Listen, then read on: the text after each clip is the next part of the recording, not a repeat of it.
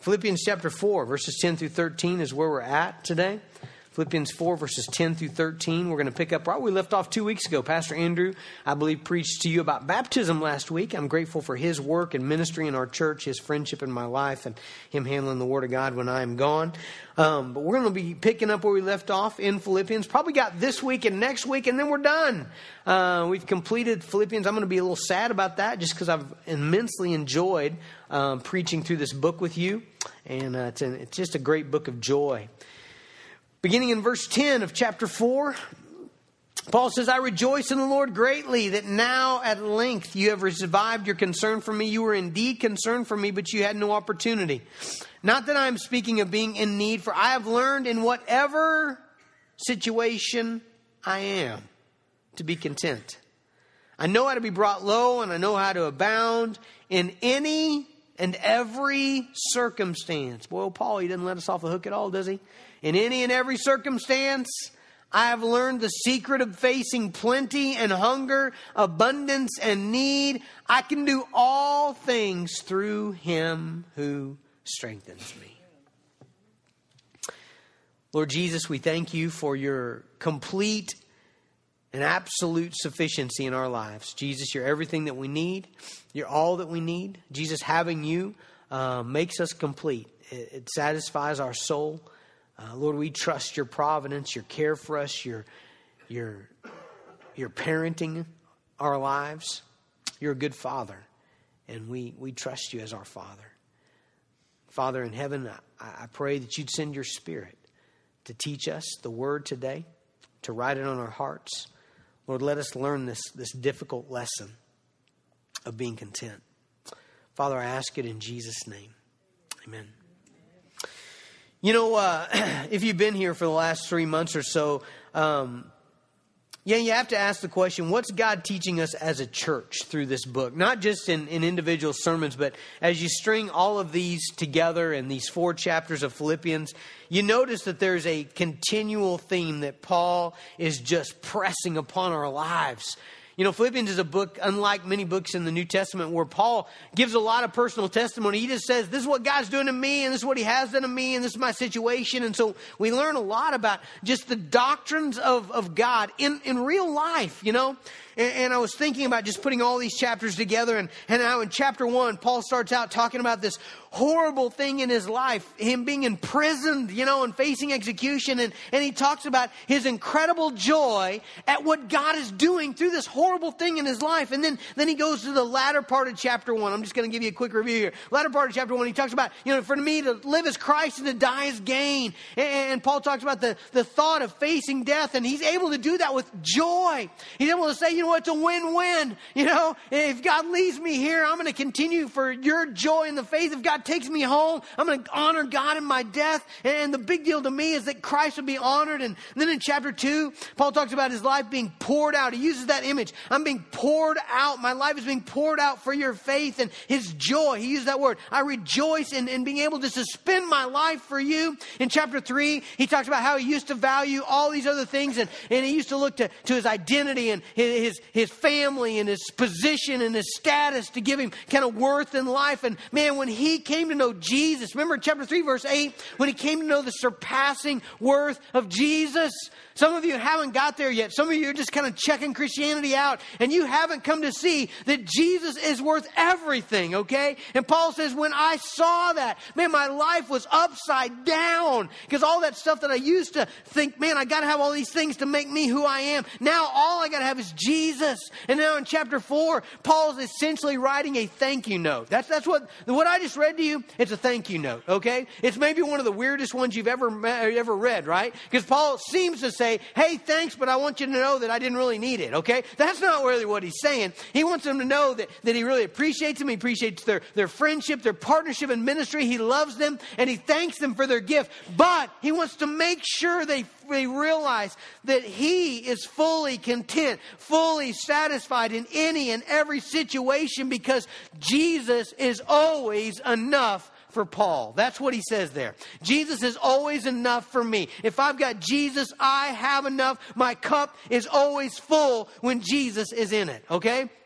Now, if you've been paying attention through these last four chapters, man, I tell you what, we are in trouble, church. We're in trouble if, if, if we are a Christian who hits the panic button on a regular basis, okay? Are you one of those, you know? You go through life and man, you know, something goes wrong in your life and bam, you hit the panic button, alarms go off, you begin to fall apart, you stress out, you blow up. You know, if, if that's you, if you're a Christian and in your tendency, maybe even your habitual habit of your life is to gripe and complain about everything in your life. If you're a Christian and you, you're one of those people that you wake up at night just twisted up in worry, you know, just what if this happens and what if this happens and I don't know about this and that. They said that and, you know, you're just all been out of shape. If you're one of those Christians that you just look at your life and you're always like, man, I just got the bad deal, you know, God gave me the bad deal and God gave everybody else a good deal and my deal's a bad deal. And I draw the short end of the, of the, of the straw every time. You know, I'm, I'm, I'm just, God's never done anything good for me. If you're one of those Christians who, who you're regularly exasperated and you're put out with everyone, you're seldom happy and usually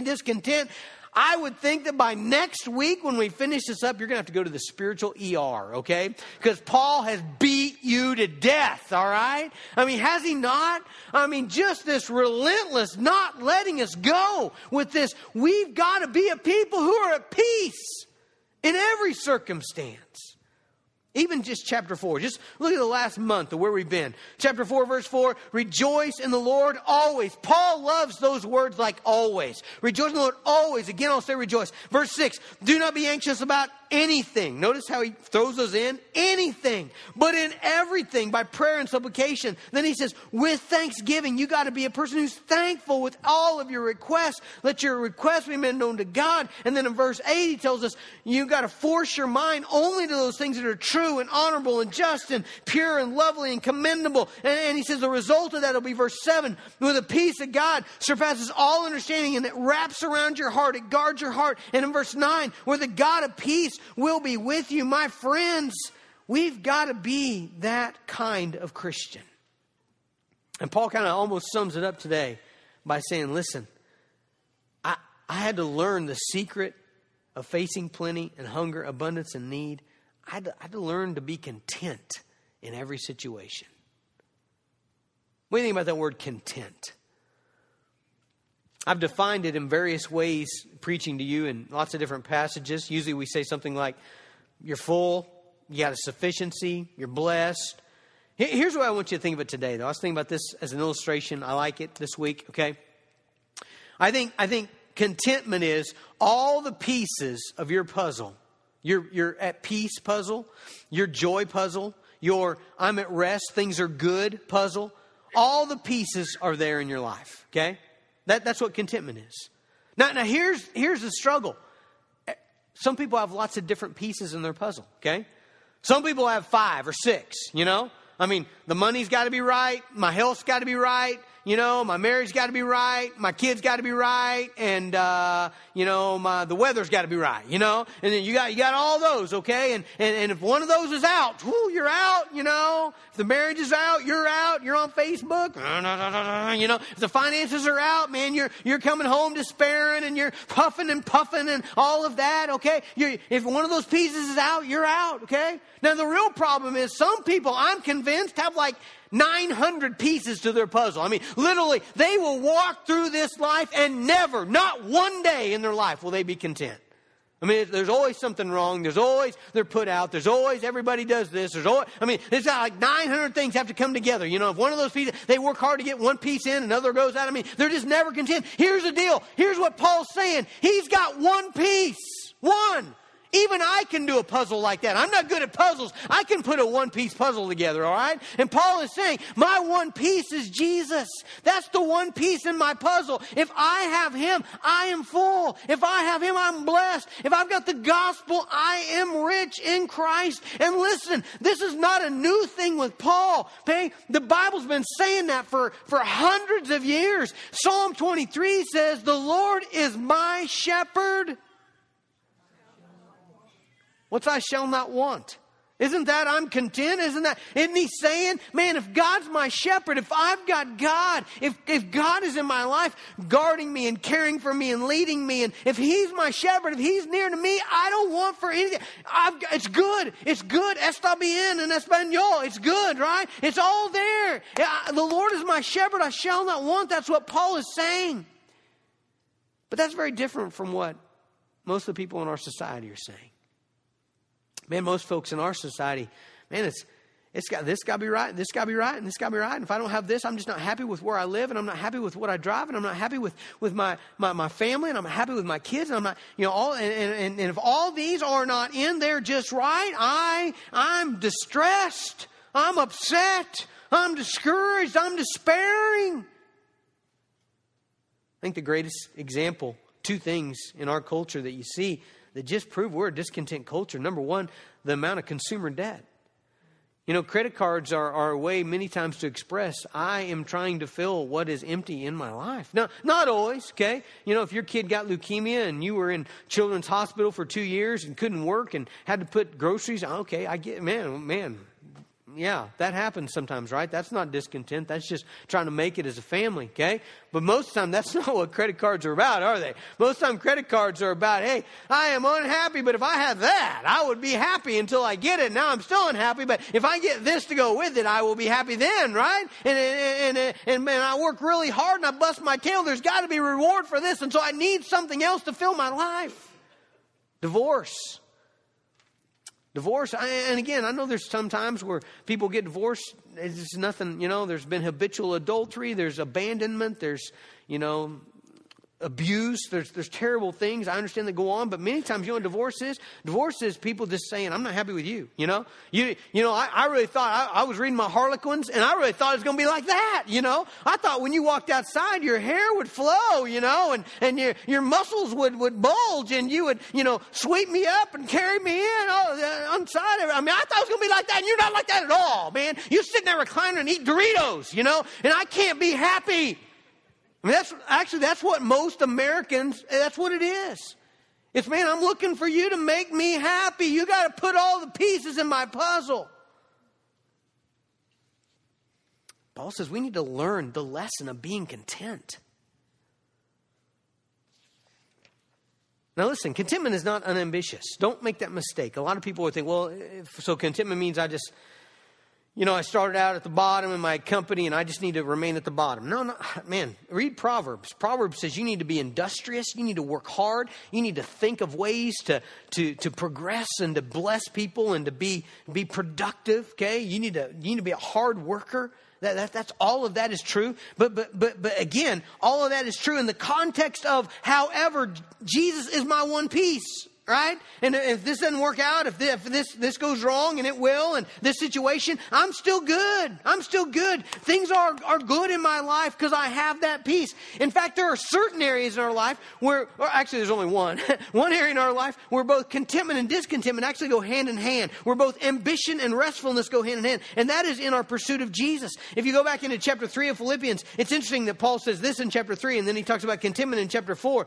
But in chapter 3, in verse 12, he says, Not that I'm already obtained this or I'm already perfect, but I press on to make it my own because Christ Jesus has made me his own. Brothers, I do not consider that I've made it my own. One thing I do, forget what lies behind. Listen, strain forward what lies ahead. Press on, verse 14, toward the goal for the prize the upward call of God in Christ Jesus. Do you, do you remember what Paul said? Do you remember this? Or, or not Paul, but Jesus, I'm sorry. What Jesus said in Matthew 5? He said, Blessed are those who hunger and thirst for righteousness, for they shall be satisfied. How does that work together? Most time when you hunger and thirst, that means you're not satisfied, right? You want something else. But Jesus says in the spiritual life, we, we sang a song in the 830 service, and the refrain went like this I'm hungry, I'm hungry, I'm hungry for more of you. And then the, and the chorus went, I'm thirsty, I'm thirsty, I'm thirsty for more of you. And, and that's Christian life, isn't it? I've got Jesus and He's all that I need, and I'm so thrilled with what I have in Christ. He's my everything. He meets all of my needs. Oh, but I still want more of Him, okay? There, there, there, there's that with Jesus. There isn't that with anything else, okay? There isn't that with anything else. And, and so Paul is saying, man, we need to go to school It's been a long time since some of you have been to school, hasn't it? But you need to go back to school, okay? Because you got to learn a lesson here. You got to learn something. Notice verse 11, Paul says, I have learned. I have learned. What does that imply? That implies that we don't already know this. We can't already do this. This is something we have to cultivate in our life. If you're not intentional about this, you will not get there, my friends. You have to learn this. Paul, if Paul had to learn it, we will have to learn it, okay? You have to learn this, this ability to be content in whatever situation. That's the key. Look Look at verse 11. Not that I'm speaking of being in, in need, for I've learned in whatever situation. Verse 12 says, in every circumstance. You see, a lot of us think, well, contentment is just when all my pieces are there. Bing, bing, this is the greatest time of my life. You know, I'm going to greatly enjoy this day because it's not going to last, right? That's what most people think of when contentment. But Paul's saying, no, it, it, it is in every situation. It's in any circumstance. It, it's all the time. I, am going to learn this lesson of, of, of, whatever situation comes into my life. I'm going to learn. I'm going to, going to learn from the Holy Spirit how to be content. Remember, Paul's in prison. Generally, prison is not something people seek out, is it? You know, I mean, I don't know if anybody says, you know, what's the goal of your life? It's, it's to be in prison, you know, and that's where I want to be. No, nobody likes that. I mean, it, it, it, it's a terrible place for Paul to be. And Paul is saying that he's not controlled by those circumstances, but he has learned in both the good and the bad times to be content. Now, some of you, you think you got the good down, right? Isn't that funny where Paul says, I know how to be brought low and I know how to abound? You know, I've learned the secret of facing plenty. Some of you are like, oh, dude, I got that down. You know, I could be the rich guy. I'd be a great rich guy, right? Isn't that what some of you pray? You know, Lord, I would be great at that. Lord, I would be great at having everything easy in my life. You know, the scriptures would beg to differ, actually. It's tricky to be, to have everything you want. Deuteronomy chapter 8 children of Israel have been in the wilderness for 40 years. They're about to go in the promised land. Now, you would think, all right, times are about to get easy, right? We're about to go in the promised land. Deuteronomy 8 11, Moses says, guys, be careful. Take care, lest you forget the Lord your God by, by not keeping his commandments and rules and statutes, which I command you today, lest when you have eaten and are full, and you built good houses and you live in them. And when your herds and your flocks multiply and your silver and your gold is multiplied, oh, this is good, isn't it? Sounding great and all that you have is multiplied, then your heart be lifted up and you forget the Lord your God who brought you out of the land of Egypt, out of the house of slavery. There's a trick to having all your pieces, right? Man, if, if God gives you that, if all of a sudden all these pieces line up, whoo, be careful. Be careful. Sometimes you're, you're tempted to take the big piece of Jesus and lay it aside because you got all these pieces. You don't think so? How about David? How about David? Now, Listen, David is not an example of marriage in any way, shape, or form, all right? But I want to try to prove a point here to you. David had a harem of the finest women in Israel, okay? I mean, we're talking the be- most beautiful women. We're talking the smartest, the sweetest, the most submissive, the, the, the, the most delightful, okay? If Israel had a beauty pageant, David had them all. He had them all as his wives in the harem. Did that make him? I mean, what's, what's the logical conclusion there? This would be a guy who would be really content, right? With that area of his life. Man, that's the area that he failed at, that he blew his life apart and suffered every day afterward for. How about Solomon? Solomon was a guy who was born with a silver spoon in his mouth, had everything that he ever wanted, brilliant mind. The dude spends his entire life, most all scholars agree, he wrote Ecclesiastes at the end of his life. He spends his entire life figuring out that all this stuff won't satisfy.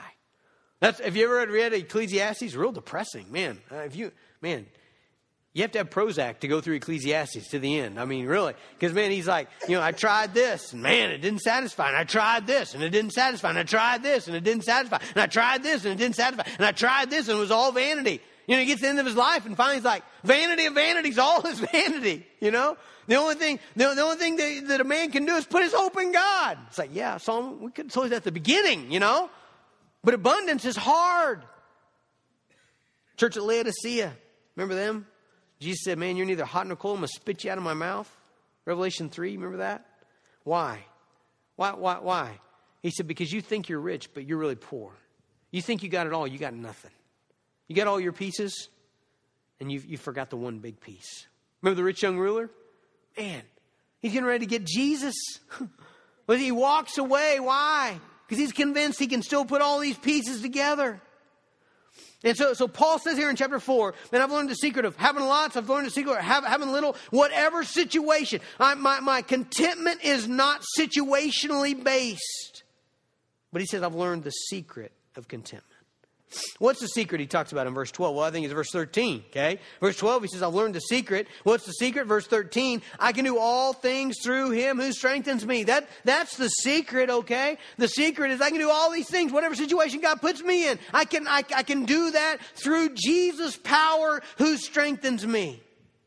Now, I want to go ahead and elaborate on that in the form of a process, okay? That's kind of the way I think of things. Is how's this going to work in my life? All right? So what I want to do is I want to lay out the process for you that I see in the scriptures, and then we're going to look at a couple examples. If we have time, at least one. If we have time, two. And then we'll talk about some dangers. Number one. So, what's the process? What's the secret of contentment? First of all, your contentment is threatened. You're saying that's the secret? Actually, it is. It starts there, okay? Because if your contentment is not threatened, you don't learn the secret of being content in every situation. Okay, so here's what I got to tell you. I got to tell you, there's going to be times in your life where God's going to, or the world's going to, or evil people are going to knock your puzzle piece out of your box. Okay? All right, everybody agree there? There's going to be those times. All right? Now, here's the key. Most people blow it right here. I mean, they never even get to, I can do all things through Christ who strengthens me. Because as soon as their puzzle piece goes out of their, blo- out of their box, you know what happens? They react sinfully. I mean, they blow it that fast. The puzzle piece goes out of the box, and as it's going out of, it's still in the air. And you know what they're doing? They're despairing. They're grumbling. They're griping. They're whining. They're complaining. They're murmuring. They're saying, "Why, God?" They're they're falling apart. They're anxiety ridden. They're completely fearful. They're, they're they're upset with everything, and the puzzle piece hasn't even landed. All right. So they don't even have a time, they don't even have, have, have, time to, to learn to be content in every situation because as soon as the situation comes, they react sinfully. Friends, I'm telling you, for many people, you, you have to discipline yourselves not to fall apart when your puzzle piece goes out of your box.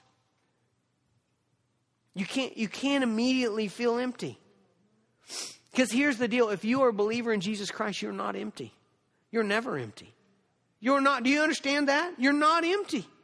Man, I had the great joy of, of teaching through Ephesians with the village pastors. And man, one, the first thing I did is I, I said, guys, I want to show you some consistent themes in Ephesians. I said, one of the themes in Ephesians is the riches that God has bestowed on our life. Paul uses the word riches over and over in the book of Ephesians. Ephesians 1 Verse 7, the riches of his grace poured out upon us. Ephesians 1, verse 18, the riches of our glorious inheritance in the saints. Chapter 2, verse 6, verse 4, the richness of God's mercy placed upon us. Verse 7 of chapter 2, the immeasurable riches of his grace and kindness toward us who believe. Chapter 3, verse 8, the riches of Christ, the unsearchable riches of Christ. Chapter 3, verse uh, 16, the riches of his glory, strengthening our, our, our inner lives. I mean, over and over again, Paul, when he writes Ephesians, there's this theme that you are not empty. In fact, he starts out the book of Ephesians with this verse, verse 3 Blessed be the God and Father of our Lord Jesus Christ, who has, listen, blessed us in Christ with every spiritual blessing in the heavenly places. That's either true or it isn't.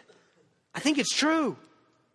And if that's true, then believers, again, I'm talking to believers. I'm not talking to mankind. I'm not talking to everybody out there. Probably not even everybody in here, okay? Some of you are still seeking. You're still trying to figure out if, if Jesus is really better than everything. You, you're still trying to figure that out. Is he, can I really trust him? Can I really obey him? Is he really my Savior? Did he really take care of me? I mean, some of you are still in that process, but I'm telling you, if you're a believer, okay, if you put your faith in Christ, you're never empty. You have all the riches of Christ in your life, and therefore you've got to discipline yourself. When your puzzle comes apart, you can't immediately react that you're empty. You're not empty. You can't immediately say, This is all bad. It's all, I'm all despairing. Uh, I'm all falling apart. You got to quickly say no. You got to quickly force your mind to be thankful for all of God's riches. You got to immediately come to God before you can respond sinfully. Do you understand what I'm saying? I, I don't want to belabor this, but I really think a lot of folks never get past step one. You know, I mean, they're, they're just falling apart in despair. They're, You know, you had your ducks all lined up and you're just getting your phone out to take a picture of them and man, one got kicked out and now you're just, ah, you're all, ah, you know, anger, despair, you know. I mean, really, a lot of people are exactly like that. We gotta, we gotta allow the duck to, to be kicked to the other side. Maybe all of them. There they all went. I got no ducks now. You got no ducks, but you got Jesus. So, if you can discipline yourself to not react sinfully in that moment, then what do you do? You turn to the power of Jesus. I can do all things. What's all things? All things is not, I can be an Olympic athlete, I can jump the Grand Canyon in a single bound. That, that's silly, right? What's all things? It's what Paul's talking about here.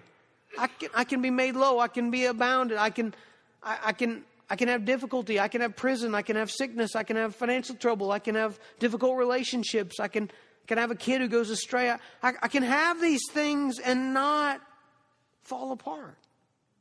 I can do all things. Why? Because Jesus strengthens me. Jesus strengthens my inner man. Hebrews chapter 13, verse 5. Keep your life free from the love of money and be content. Be content with what you have. Interesting. What's the reason? Let's keep reading. For he has said, I will never leave you nor forsake you. Now, now you see, that's not what we wanted to say, is it? Here's what we want. Let me, let me give you our version, okay? Here's our version.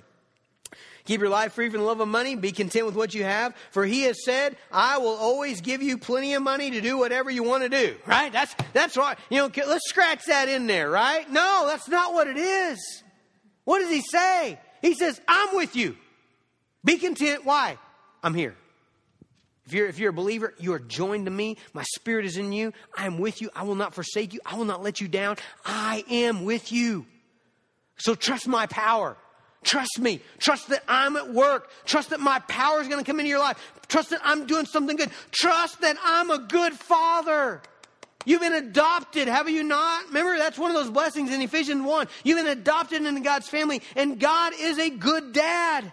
Hebrews 6:30, I'm sorry, not Hebrews, Matthew 6:32 tells us that, and Jesus talking about anxiety, he says the Gentiles seek after all these things, all these things in the world that you need, and your heavenly Father knows that you need them. And then he goes on in chapter 7, right down from there, chapter 7, and he talks about how, how, how we're good fathers. We give our kids what they, what, what they need. And then in verse 11, he says, If you then, who are evil, know how to give good gifts to your children, how much more will your Father who's in heaven give good things to those who ask him? Do you see the parallel there?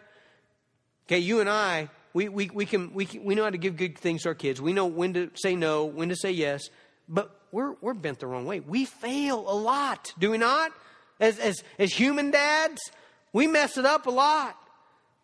I was walking back to uh, a place where we were staying after teaching for one day, and they were, they were tearing down the market. They, they set up the market during the day, all kinds of vegetables and flowers and stuff they bring in, and then they tear it all down at night. They roll it up, they cart it away. They got these little carts, they take it away. They're all doing that. And there's these four boys in this, this vacant lot right beside the market. It's like some, so you can tell there were buildings there, but they've crumbled, and so it's just kind of a lot full of rubble. And there's these four boys. There's two of them on this side, and there's two of them on this side. Two of them kind of on top of a rubble pile, and two of them down here, and they're having a rock fight. Okay? And it's really interesting, you know, just to see the strategy of, of the four. You know, the one kid, he's like a big rock guy. He's going for the, the one, one, one hit kill. Okay. He's got these great big ones and he's like, shot putting them out there, you know. And another kid, he went completely the other way. He picks up a whole bunch of little gravelly rock and like shotgun approach, you know, like he throws like 10 at one time and it's all spread out. And they're having this rock fight, you know, at one another. And I mean, my first instinct is, where's these guys' parents? You know, this is not going to end well, you know? I mean, come on. I mean, what kind of parents are they? You don't rock. Fi- but I thought, you know what?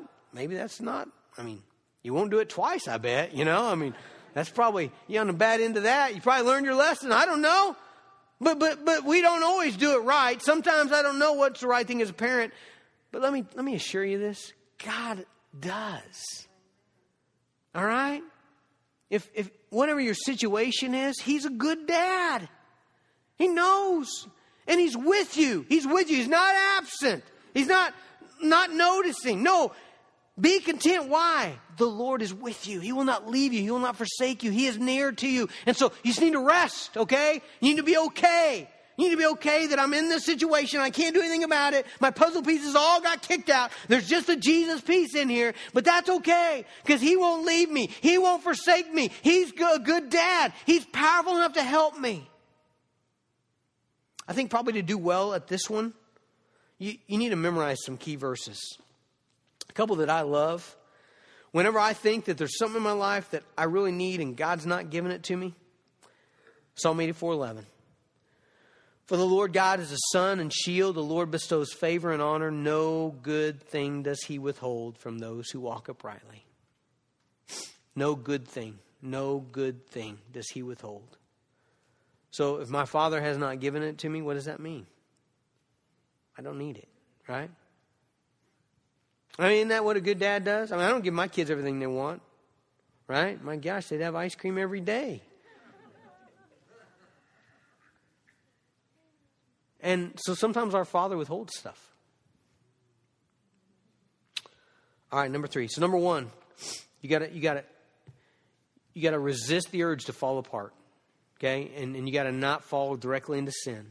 Number two, you gotta go directly to Jesus and trust his power and trust his goodness. And number three, you gotta fight hard to see the big picture.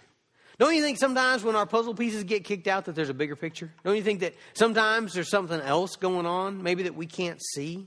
Sometimes sometimes we're only thinking about our immediate comfort when maybe we need to be thinking about the condition of our soul. Maybe we need to be thinking about our spiritual growth. Maybe we need to be thinking about the edification and the building up of others. Maybe we need to be thinking about the advancement of the gospel. Maybe we need to have our mind elsewhere other than our immediate comfort. Man, Paul did this so well. Paul did so. Okay, so he's in prison, right? He's in jail. Man, he can't go where he wants to. He's chained to a Roman soldier. So how does he handle that? Well, he, he, he broadens his mind to see the big picture. Listen to chapter 1, verse 12. I want you to know, brothers, this is chapter 1, Philippians, verse 12. I want you to know, brothers, what has happened to me has really served to advance the gospel so that it's become known to the whole imperial guard, to all the rest, that my imprisonment is for Christ. And most of the brothers, having become confident in the Lord by my imprisonment, are much more bold to speak the word without fear. You see what Paul does there? I mean, his, his immediate response surely was, hey, it's not a great deal for me to be in jail. This is not good.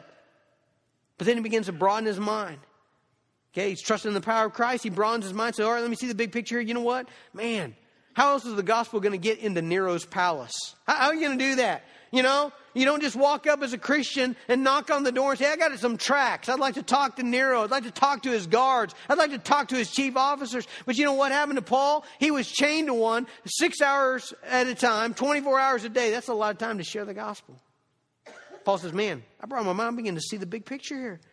You see, my friends, we, we need to, at times, not focus on our discontent. We need to not focus on, on, on, our, on, on what's wrong in our life. We need to focus on the kingdom. Jesus said that your fo- that's where your focus has got to be. I mean, here's, here's what tempted, we're tempted to do. We get a puzzle piece that knock, knocks out of our box, right? And you know what we do? Here's what we want to do. We want to go over to that puzzle piece and we want to employ all of our energy, all of our efforts to get that puzzle piece back in, right? And a lot of times what we do is we end up leaving other things, right? We turn away from, from the scriptures and from service and from the kingdom and building up others. Because why? We, we got this thing and we got to get back in the box. That is the opposite of what Jesus says to do. Matthew 6:33, here's what he says. Uh, this is a passage about anxiety. He says, Seek first the kingdom of God and his righteousness and all these things will be added to you. See, that's the opposite. Jesus says there, you seek to do kingdom purposes, and I'll put your puzzle pieces together. But most of the time, that's not what we do. Most of the time, we say, you know what? When my life gets all put together, then I'm going to say. And how many times have you heard that? When I get my life put together, then I'm going to serve. When I get my life put together, then I'm going to get serious about Bible study. When I get my life put together, then I'm going to, I'm going to start working in the church. When I get my life put together, then Man, we hear. I heard this yesterday. I'm, I'm, driving back from Oklahoma City from the airport. And I passed this, this black car, side of the road, flat tire.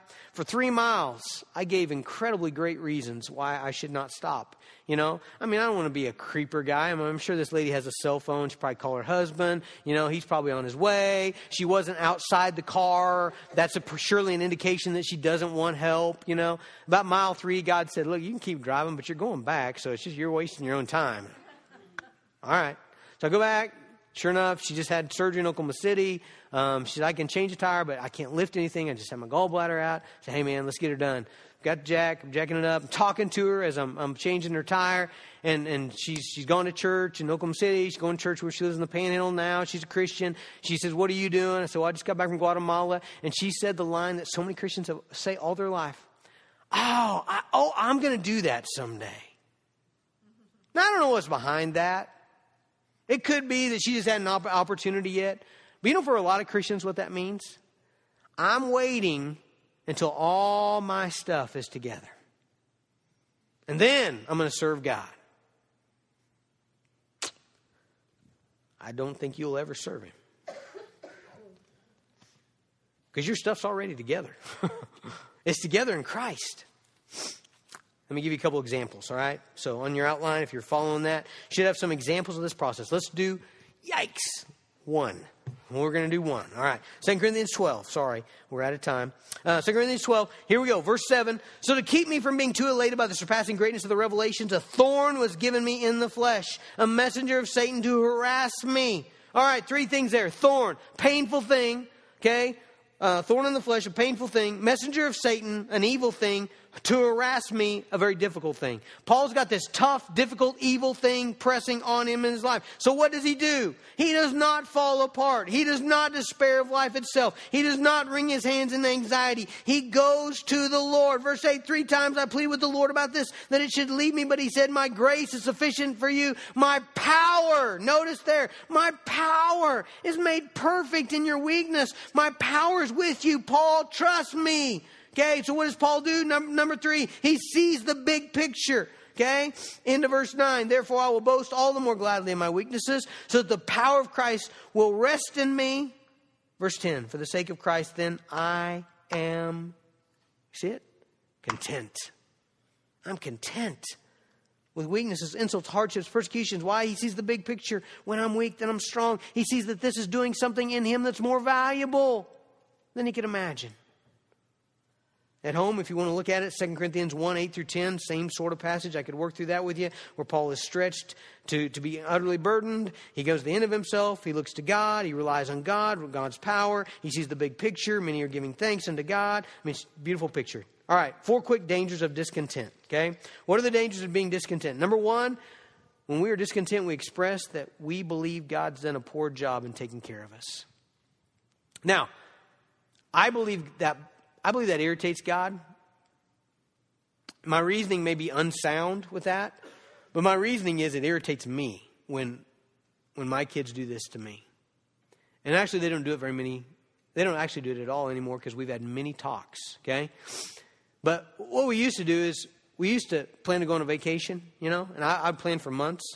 You know, so there's seven of us. We can't just pull out the Six Flags card. That costs like ten thousand dollars for us to go to Six Flags you know. So we actually we got to find. I got to find some place, you know, cool. I got to pack up all our camping gear. We got to drive there. I got all this effort, you know. And here's what I hated. They don't do it anymore. They're really good about it. But I hated. We'd get there. We'd be looking at this grand whatever, and one of them would say it. What are we doing next? that, that, that irritates me. It's like, what else? What next? I tell you, some folks never feel blessed. I mean, Jesus hangs on the cross for you.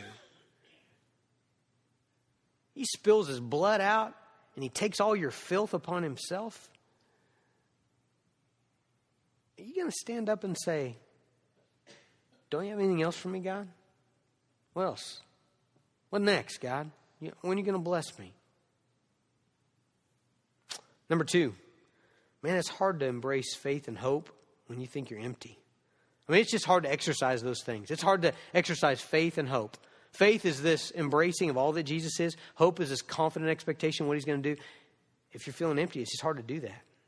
Number three, when you're empty, you look to the wrong things to fill you, to fill you up. Emptiness leads to temptation. Remember the Garden Eden? Man, they got this great deal going, don't they? Man, fellowship with God, fellowship with one another, everything they need, and they're doing great until the serpent comes in and tells them, Wow, this is what you got? You got junk, dude. I mean, man, you can't eat of the tree? I tell you, you're missing out. You're not living. Man, you, what you got is a bad deal here. When they bought that, what happened? They sinned. And you'll do the same thing if you, if you walk around feeling empty. Number four, I already talked about this a little bit. You miss some great opportunities. And if you're if you're spending your whole life trying to get your puzzle pieces back in, instead of focusing on the kingdom, and there's there's cool stuff that God wants to do in you and your family and your kids, and, and you're going to miss it. You're going to miss it because you're going to spend much of your life in this despairing, fretful, depending on your personality, angry, frustrated, put out state. That's no way to live. We got to go to school, folks. I wish, I wish, here's what I wish. I wish this was a one sermon and we got it deal. Wouldn't that be awesome? I just don't think it is.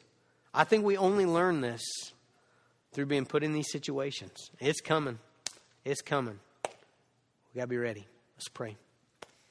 Father, I pray that you'd help us to learn contentment. I pray by the power of your Spirit that you'd teach us, God, to, to be satisfied in you, to know that you're a good Father. You take care of us. We can trust you. God, I pray that you'd help us to,